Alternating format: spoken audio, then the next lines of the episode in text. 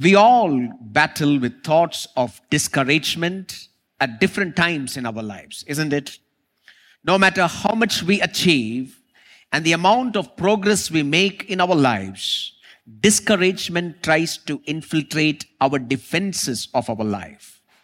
Someone, secular, said this about discouragement. He said, The measure of greatness in a person's life can be measured by what it takes to discourage him. Discouragement can come to us by the means of losing our courage, we lose our hope, and we end up losing our confidence to move forward. Discouragement is sometimes that subtle voice in our head that says, You are not good enough. You are alone. You will not finish what you have started. And such voices that come into our mind. And discouragement very often causes people to feel defeated and want to give up in the things that they're doing for the Lord or in their personal lives. Discouragement is deadly. It can get people of God off track, and a discouraged heart is the enemy's tool. Let me talk to you about two things that the enemy tries to take us away from the will of God. One is discouragement, and the second one is depression. These are all the tools of the enemy. Are you going through any kind of discouragement today? If you are going through one, you have come to the right place. I want to talk to you as to how to overcome discouragement from the book of Haggai, chapter 2. This message is going to focus on how in the world we maintain our peace in the midst of the turmoil that God intends us to experience. Remember, every event in our life is ordered by God. And even if we go through some unsettlement, go through some discouragement in our lives, God is using these things in our lives presently to prepare us for the eternity ahead of us. So even when we go through those circumstances of discouragement, God knows it and God is preparing us because sometimes we have to go through this process of this troubled world and this sinful world. And one of the ways is discouragement and how we can face discouragement and understand God's peace in the times of discouragement. First of all, we must understand that discouragement is universal and it is common and it doesn't happen once. It keeps recurring at different times in our lives. And what is courage? Courage is the ability to fight, to face challenges boldly, and to keep getting up in face of adversity, in face of discouragement, to have a comeback spirit. When the discouragement says that you cannot make it, courage in the Lord says, I will come back and I will come back strongly. When you are courageous, you overcome obstacles, pursue dreams, and fight big battles. But when we are discouraged, we give up on all things that God does in our lives. Courage gives us hope even in the face of negative circumstances. However, when we are discouraged, we become frustrated, defeated, confidence weakens, and we see ourselves as failure. If courage is the need, what is the cause of discouragement? Probably everything in the world, right from the COVID 19 to a financial crisis, job crisis, political crisis, cultural crisis, family crisis, and so on. Many things can cause discouragement in our lives. My dear brothers and sisters, we must understand that you are not the only person facing discouragement in life. Both in the Old Testament and New Testament, great men of God faced discouragement. Look at Moses, for example. He had to run away from Egypt in discouragement, never knowing that he can ever recover from that setback. But God brought him back with a great power back to Egypt. Look at Elijah. Elijah was discouraged. A great man of God who prayed and called fire from heaven. At one moment of time, he said, Lord, I want to die.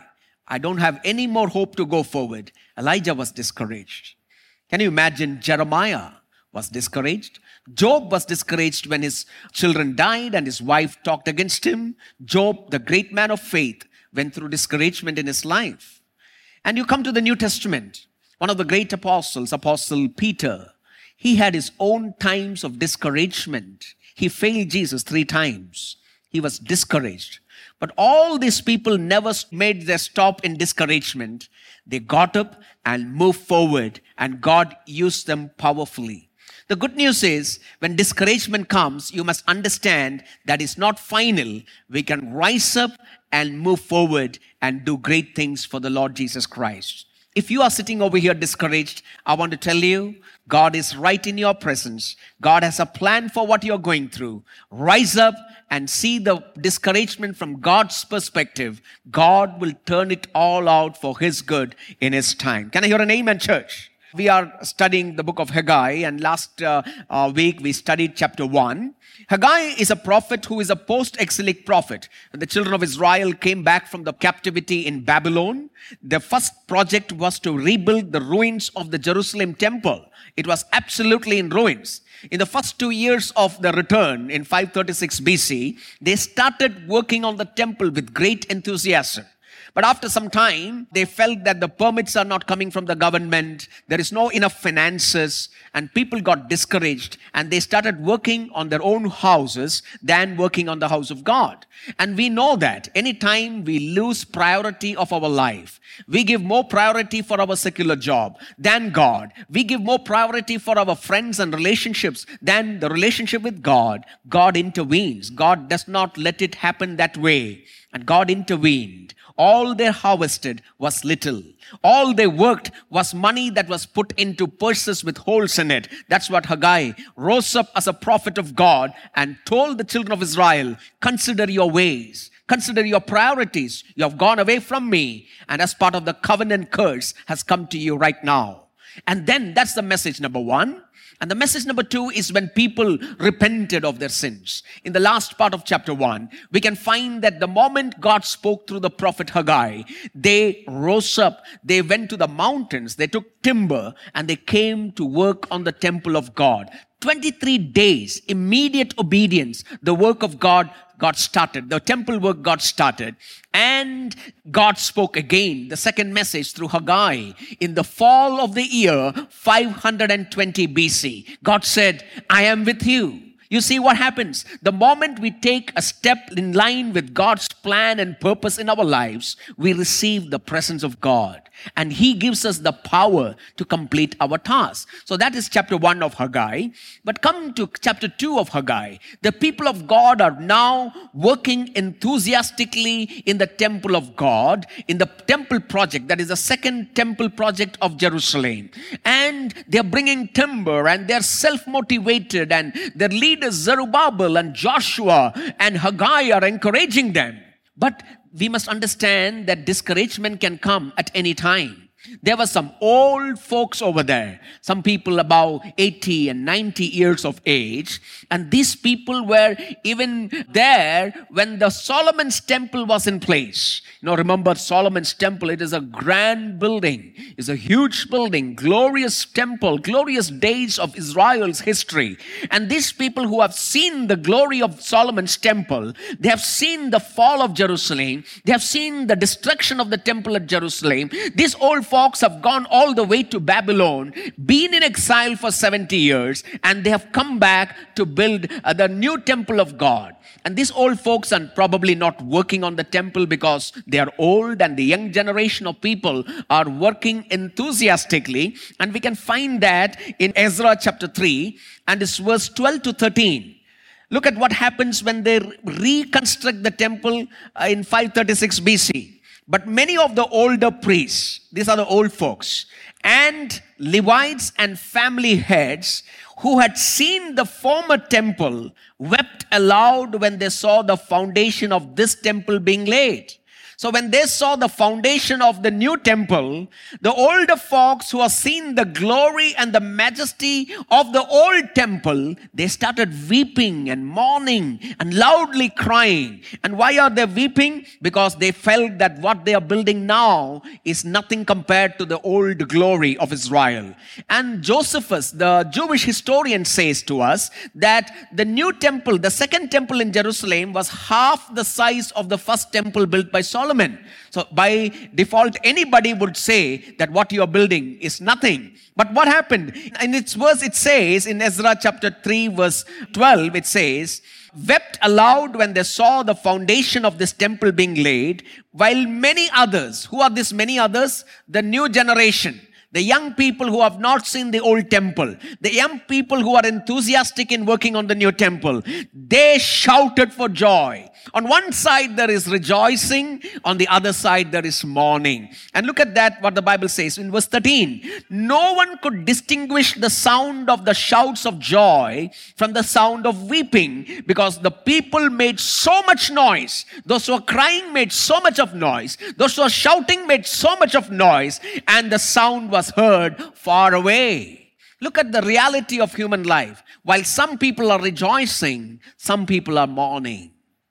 And here they are constructing the second temple in Jerusalem. They're doing God's work. The older folks are looking at the temple, and probably even now they are discouraging them and they're crying and telling, You're doing nothing compared to what we saw in our days, in our young days. We worked probably for that building. And uh, we worked in taking care of that building, probably the priests are telling. And now this is nothing compared to what you're doing and discouragement set in to the people. And that's when God decided, I'm going to deliver the third message to the people of God. My dear brother, my dear sister, are you going through a phase of discouragement in your life? If you like it or not, at various times in our lives, discouragement can come through various ways. Even from ways that we never thought that discouragement can come, discouragement can set in. I was just looking at some of the reasons why people get discouraged.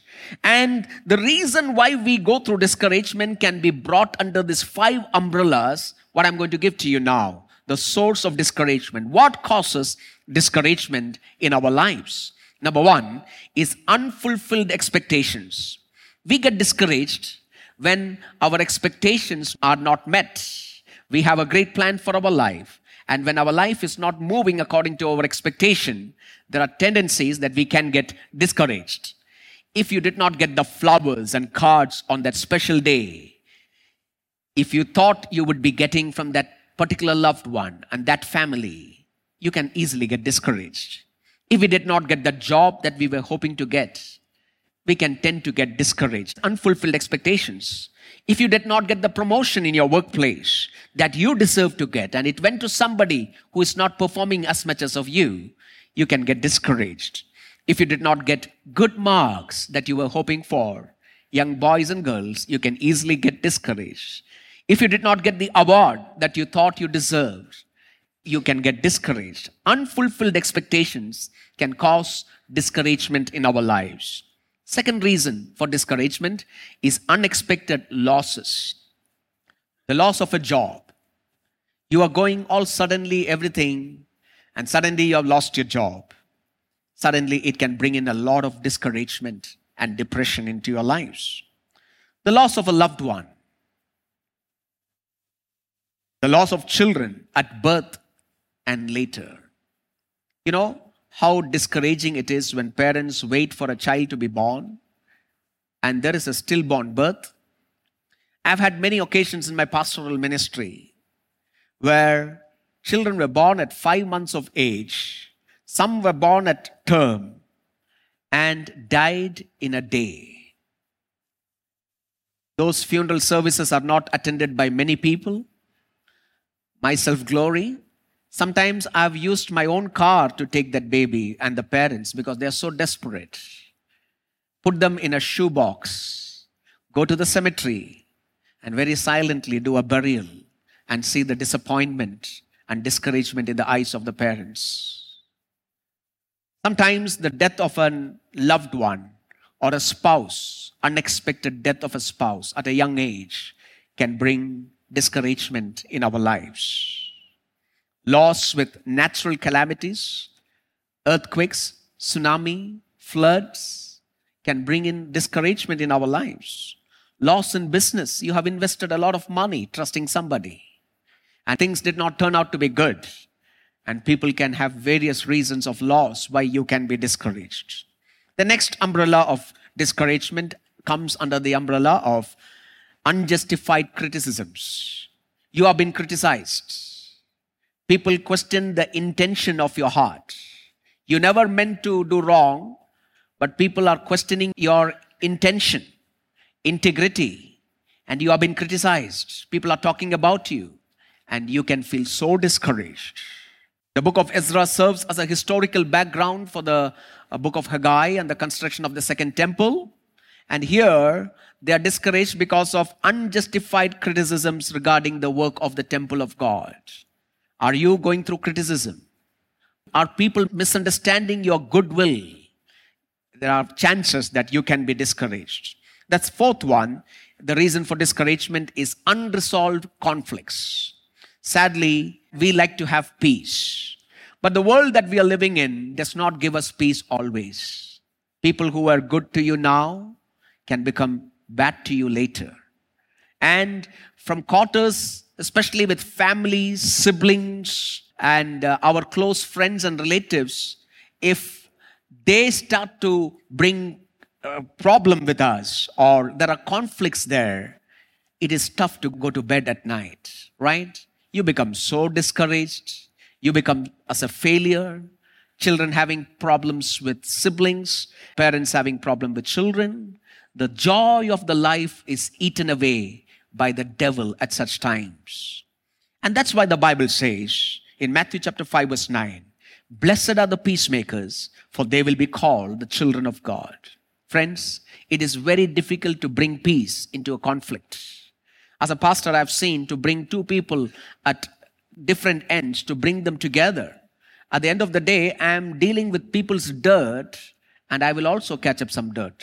But then it is God like to be a peacemaker in between people who are in conflict. And sometimes when people are in conflict with me, it takes time.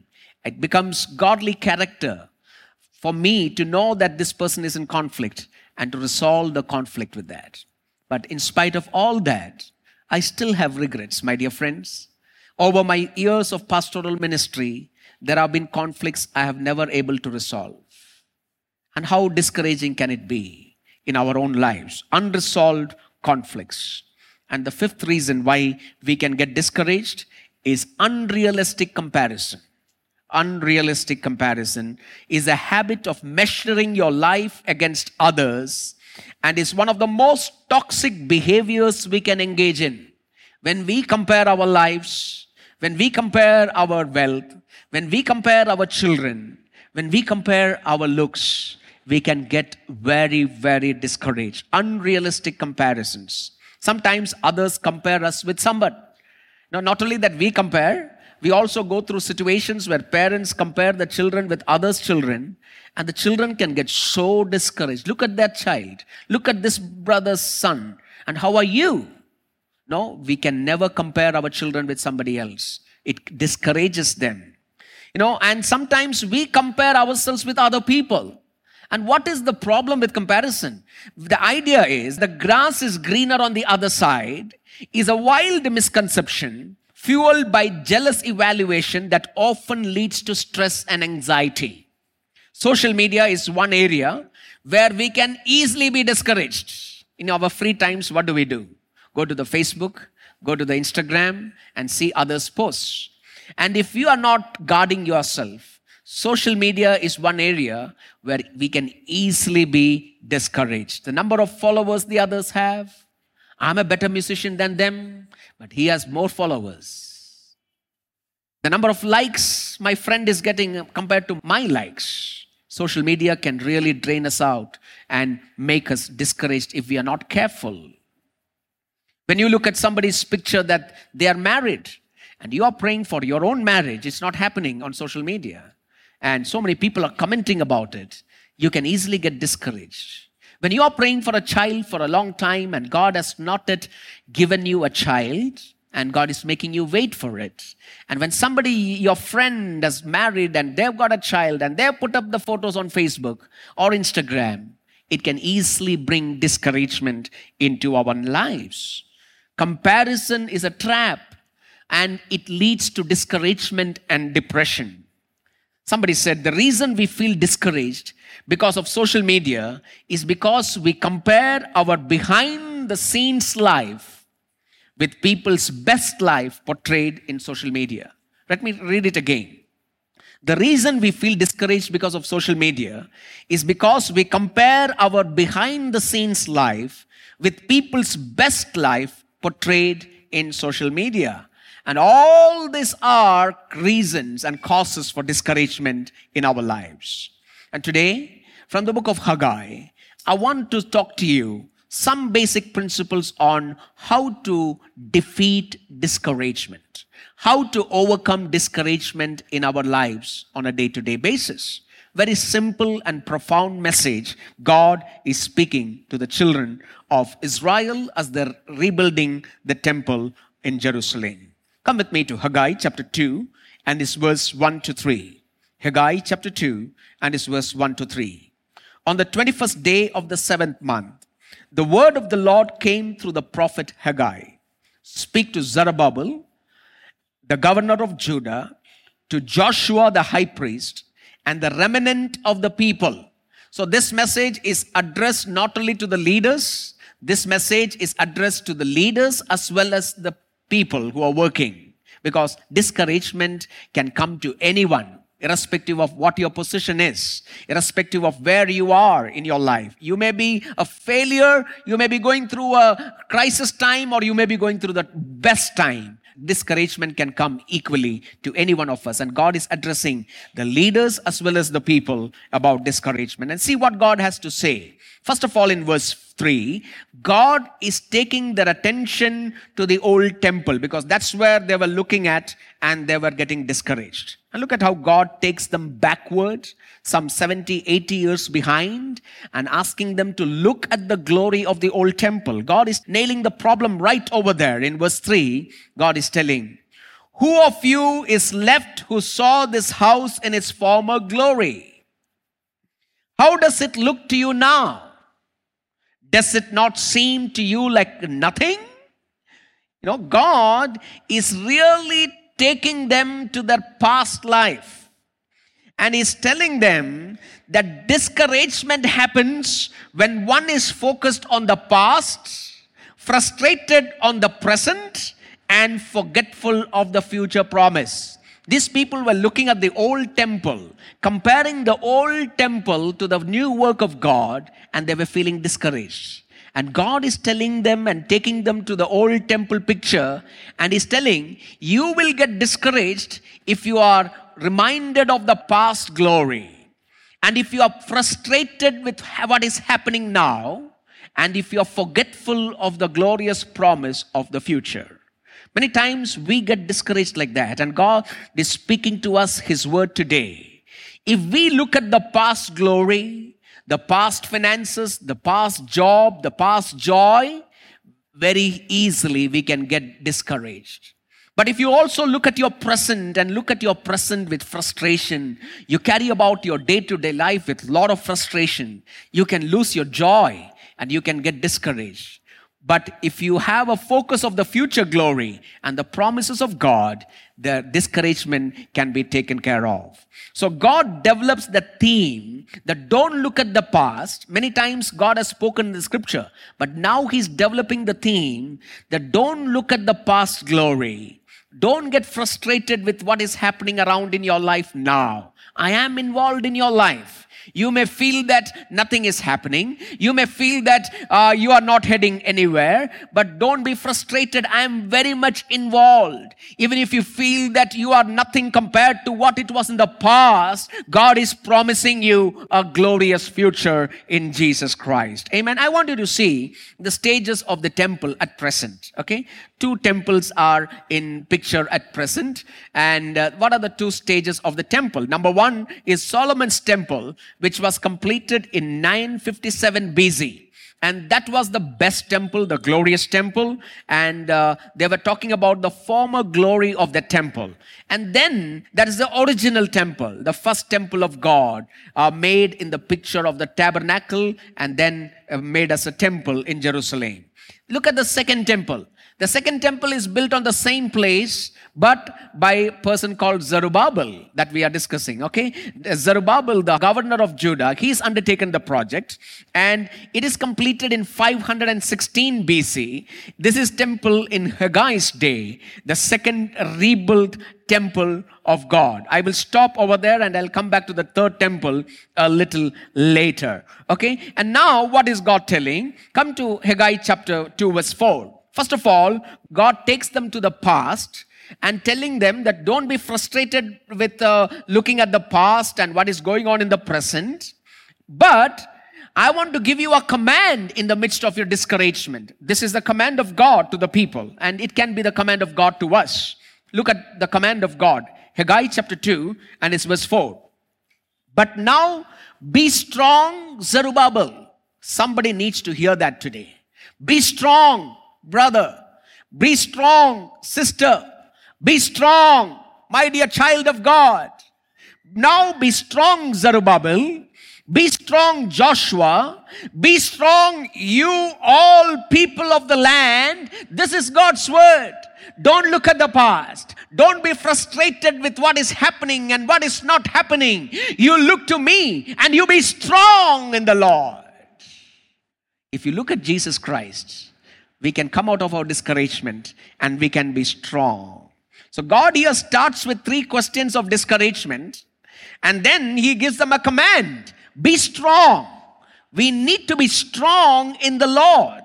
And then God gives them a promise. Come to Haggai chapter 2 and his verse 4. God gives them a mandate and a promise. One is three uh, areas of past reflection on why they are frustrated, and then a command of being strong, and then he is giving them uh, another mandate and a promise. What is the mandate?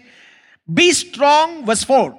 All you people of the land, declares the Lord, and work, for I am with you, declares the Lord Almighty. So, where does courage come from? Courage comes from work. Courage comes as you work for the Lord. Now, you may ask me, Pastor, what is the work of the Lord for me? You are doing your secular job, that is your work as unto the Lord. You are being a housewife, that is your work as unto the Lord. And then you have the talents that God has given to you to use in the kingdom of God, that also becomes an aspect of your work as unto the Lord. Wherever God has placed us in this world, you may be a doctor, you may be a teacher, uh, you may be a software engineer, or whatever it is, you may be a therapist, or whatever it is, whatever you are working, that is a work unto the Lord. So God is telling this group of people who are discouraged, you be strong in the Lord, carry about your work. Don't you think to yourself, when you are discouraged, the number one thing that takes hit in our life is our work. We face a lot of pressure in our work and we tend to underperform and it affects our work, isn't it? Our productivity reduces and uh, our scores come down and it affects our work. Children, when you are discouraged, what happens? The number one thing that happens is you stop studying, you neglect your studies, right? What God is telling, you will not find encouragement if you don't work, if you don't do your job. You don't look at your past, don't be frustrated about what is happening. Look at me and be strong and as you work, the work that God has given to you, as you continue that, you will find strength. And then what happens? When we start working, God is promising His presence to you. So if God's presence has to come to us, it does not come to us in the pity party of discouragement. It does not come into the pit when we are having self pity and nobody understands me and I'm going through this discouragement. Nobody comes and entertains me. No, that doesn't happen that way. We need to rise up trusting on the Lord. And when we need to put our hands and feet into work, and then comes the promise of God's confidence, and then comes the promise of God's presence in our lives. Look at chapter 1 and it's verse 13. God is telling them, the moment you started to work, you went to the mountain and took the timber and you came to the temple and you started working. Look at what God said, I am with you. And now again, people have stopped working and they're feeling frustrated and discouraged. And God is telling, you work and my presence lies with you. Can I hear an amen, church? Amen. So don't look at the past. Don't be frustrated with what is happening now. You look unto the Lord and be courageous and bold and work, and then God's presence will be with you in the times of discouragement. And then God also says in uh, Haggai chapter 2 and is verse 5 This is what I covenanted with you when you came out of Egypt, and my spirit remains among you. Do not fear. Look at the third comment. And before that, God is giving them, reminding them of the covenant promise. What is it? When you walk out to the promised land, my presence is with you. Right? And we have seen the presence of God in delivering them out of Egypt, in dividing the Red Sea. Read that verse again, verse 5. This is what I covenanted with you. This is what I promised you when you came out of Egypt. And my spirit remains among you. When you obeyed my voice and walked out of Egypt, I gave you my presence. And in my presence, with my spirit, I delivered you out of the clutches of Pharaoh. I divided the Red Sea. I led you in 40 years in the wilderness, and supernaturally I took care of you in day and night. I divided River Jordan and brought you to the land of the Amalekites, the land of the giants, which was impossible because my spirit was with you. And it was my spirit who enabled Solomon to complete the temple of God. And if I have led them thus far, when you return to me, the same spirit rests on you, and you will be able to complete the second temple work as you are working, says the Lord. God reminded them of the covenant promise of his presence. And look at what God says in verse 6 onwards In a little while, I will once more shake the heavens and the earth, and the sea and the dry land. I will shake the nations, and what is desired by all the nations will come. And I will fill this house with glory, says the Lord Almighty. The silver is mine, and the gold is mine, declares the Lord Almighty. God is telling, change your perspective. Look at me. I own the riches of the world, I own the wealth of the world. Silver and gold are mine. Everything in this world is mine. A million mountains are mine. The cattle on the mountains are mine. I'm going to shake forth the blessings of God, and my glory is going to pour out upon your life. Can hear an amen, church? Amen. Don't worry about that nothingness in your life. Can you imagine a ripe apple tree and uh, the fruit is so ripe, about to fall, and you just go and shake that tree, it just falls upon you. Likewise, God is telling you just look at me, continue the work that you're doing. And like uh, heaven is mine, the gold and silver is mine, and I will fill your house with a greater glory than what you are experienced in Solomon's temple. God spoke to those people. So, what is God telling to a discouraged heart? Number one, the promise of His presence. And secondly, God is talking to them, the promise of His peace. Come to Haggai chapter 2, verse 9. God says, The glory of this present house will be greater than the glory of the former house, says the Lord Almighty. And in this place I will grant peace. God is promising you His peace. Usually, when we are discouraged, we lose our peace. We do not know what to do. Our hearts are so down. We have no way to go forward. So, God is telling you get involved in the work of God. You be strong in the Lord. You work, and I will give you my presence, and I will also cover you with my peace. And today, God is telling you, My presence is with you. My peace is with you. And that's enough for God to do greater things in your life. Jesus has left us with his peace. Jesus has left us with his presence. And what is the condition for the presence? Go to the Great Commission. In Matthew chapter 28, we can find Jesus gives his disciples a command go into all the world, making disciples of all nations.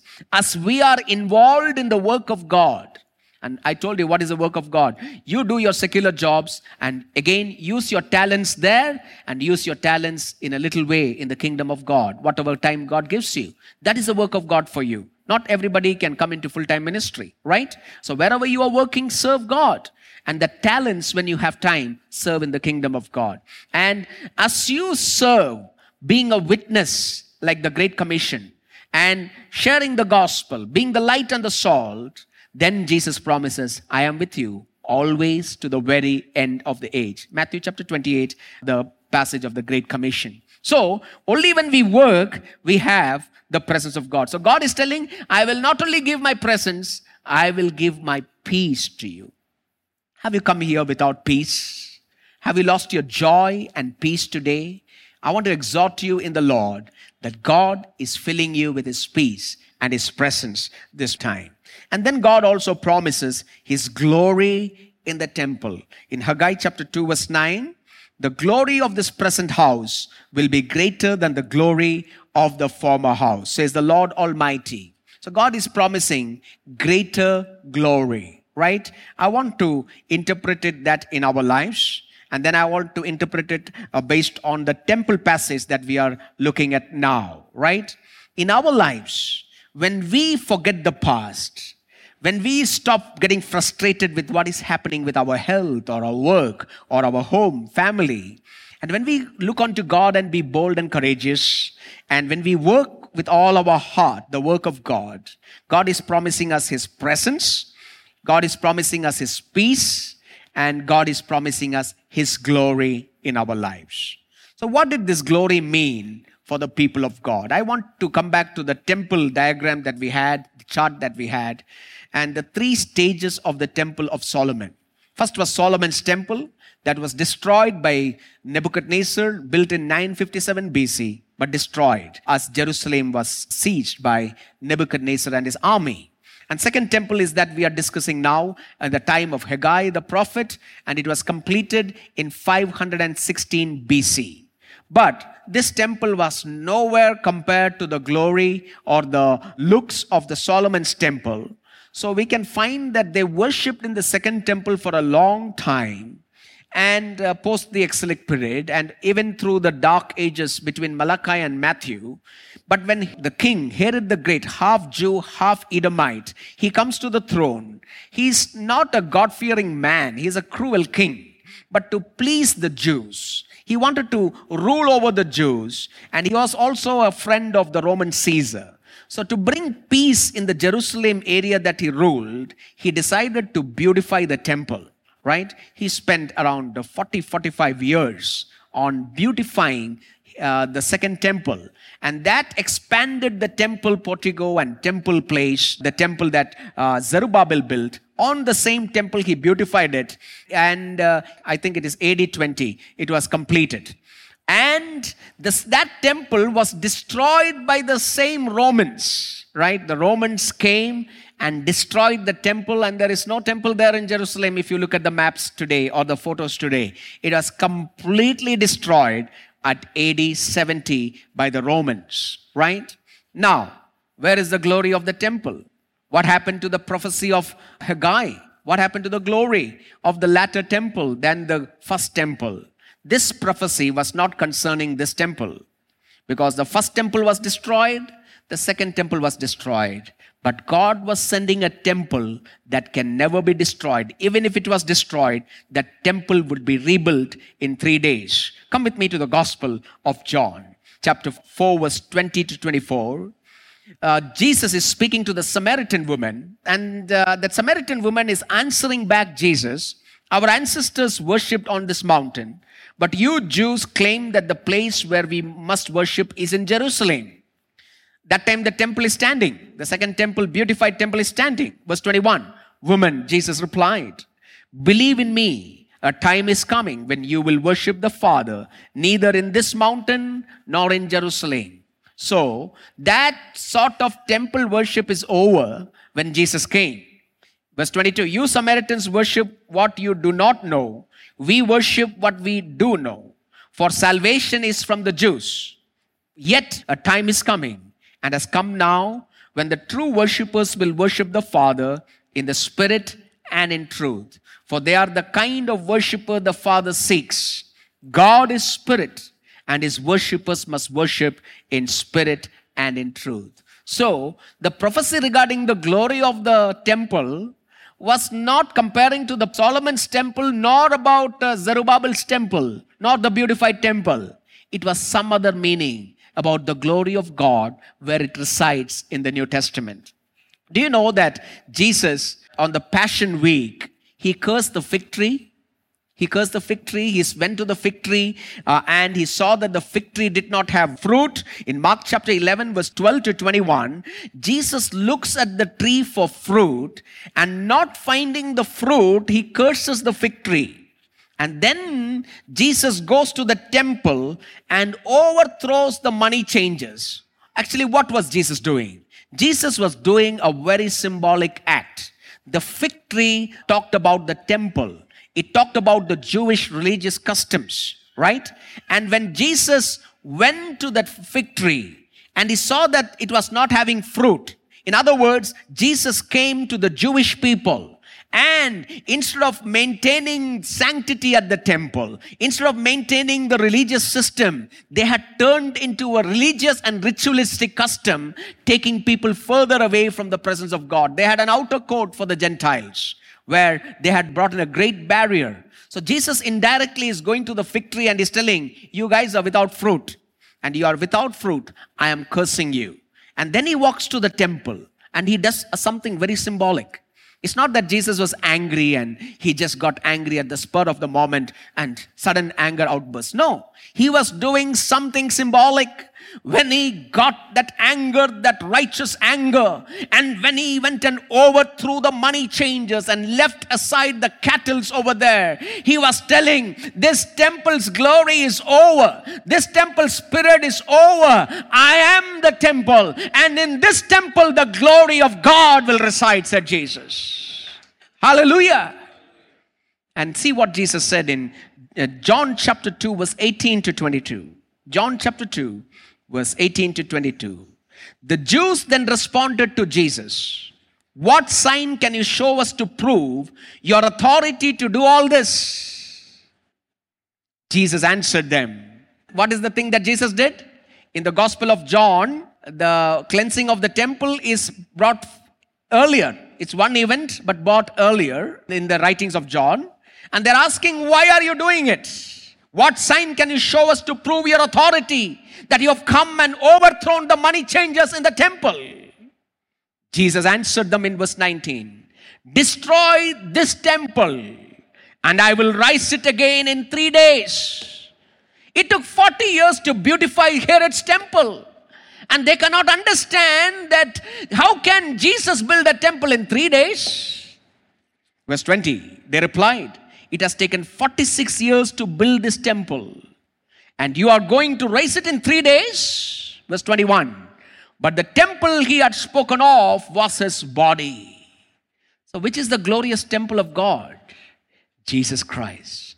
And the prophecy in Haggai was about the coming of Jesus as the temple of God. Nobody understood it. But in verse 22 of John chapter 2, after he was raised from the dead, his disciples recalled what he had said. Then they believed the scripture and the words that Jesus had spoken. Jesus' body became that glory, greater glory, where the world, the Jews and Gentiles alike could come and find purpose and find hope in the times of discouragement. Can I hear an amen, church? And Jesus' body is not the only place where the temple is in the New Testament writings of Apostle Paul in Ephesians chapter 2, verse 19 onwards. Look at that verse. Consequently, Paul says, You are no longer foreigners and strangers, but fellow citizens with God's people and also members of his household. Built on the foundation, Paul is talking about a building not a literal temple building, but a spiritual temple building. Built, where are we? We are built on the foundation of the apostles and prophets with Christ Jesus himself as the chief cornerstone. If Jesus became the temple, he became the cornerstone for our temple. And verse 21, in him the whole building is joined together and rises to be a holy temple in the Lord. In the church, in the body of Christ uh, resides the glorious presence of the Almighty God and God is glorified when the people come together on a Sunday morning and worship God. Here is the glorious temple of God. Thousands of churches are meeting worldwide, and the glory of God is all over the world as the church and the believers are meeting together. In verse 22, and in Him, you two are being built together to become a dwelling in which God lives by His Spirit. His glory resides when we come together as a church of God. And it is not only in the church, not only on Jesus, not only in the church, but you yourselves are the temple of God. When you disperse from the church and when you go into the marketplace, the byways and highways, the hospitals and schools of Bangalore, in 1 Corinthians chapter 6 verse 19 do you not know that your bodies are temples of the holy spirit who is in you with whom you have received from god we ourselves become a temple of God where God in His fullness comes and dwells in our midst. Can I hear an amen, church? That is the prophecy given to Haggai. And this temple is not just over over here, it has got an eschatological culmination at the end of the ages. That is going to be the greater glory of the temple of God. What is it? Jesus is coming back again. And we who are the carriers of the presence of God, the church, and Jesus together will dwell together for all eternity. And that is the glory of the latter temple prophesied in the book of Isaiah. I just want to conclude. Where do you find encouragement in the time of discouragement?